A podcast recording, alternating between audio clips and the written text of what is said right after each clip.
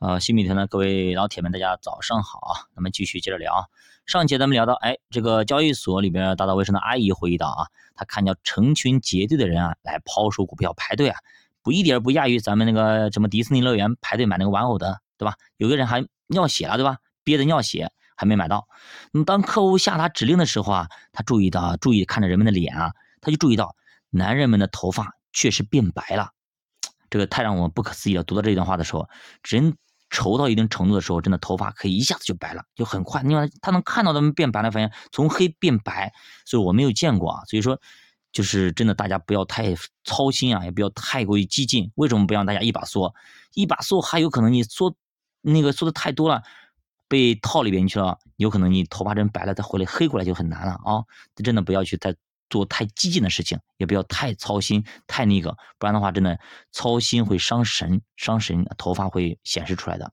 所以昨天不是见一个朋友嘛，年龄比我还小一点，但是头发已经花白了啊。那么可以想象，因为他在银行做对公啊，对公这东西大家也懂的，对吧？压力是比较大的，经常要应酬这东西，呃，你想想就知道了啊。那么现在酒量也练得很好，那没办法，这都是喝出来的。所以说呢，成年人的世界里没有容易两个字啊。好的，我们继续接着聊啊。他还看到，一个妇女直接晕死过去了，直接被人给扔扔外面去了，无情的扔外面去了，直接就抬着就扔外面交易所外面去了，哎，没人管他。一个中年医生啊，坐地上大哭啊，哇哇大哭。男医生啊，你想他哭啥呢？他说因为他儿子学费没了。你说你看看，这是搞的啥呀？对吧？在这场大危机中获利的最大的是谁啊？当属利弗摩尔了，他赚大发了。一九三一年。他的个人财产财富总值已经达到了三千万美元，那个时候钱可值钱了，三千万相当多的了，这也是巨额财富了。但是就在利弗莫尔春风得意的时候，那么他神一样的股票操作和精准判断突然失灵了。也就是说，以前他怎么操作，每次都是非常灵的，每次都赚钱，突然这个时候哑火了，哎，每一做就赔，一做就赔。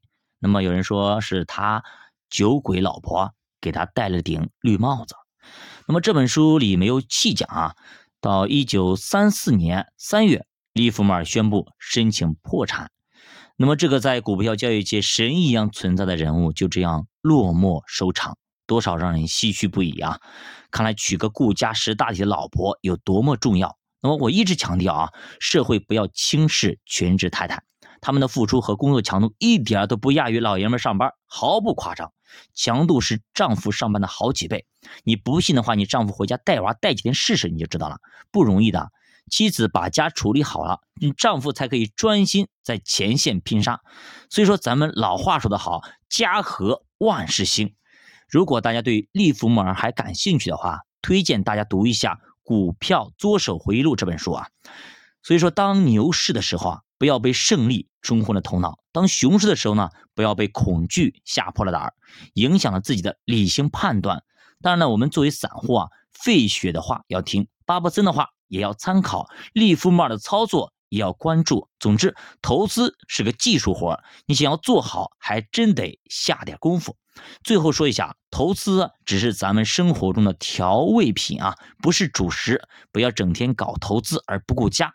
即使你真的赚钱了，回头发现孩子已经长大了，家里人已经把你视作陌生人，那个时候你就真的穷的只剩下钱了。更坏的结局就是钱没了，家也没了。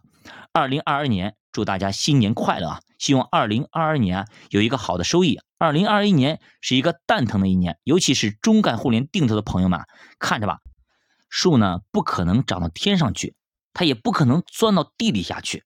好了，九幺爸爸，二零二一年十二月三十一号，当然了，我现在播讲的时候是二零二二年一月一号清晨。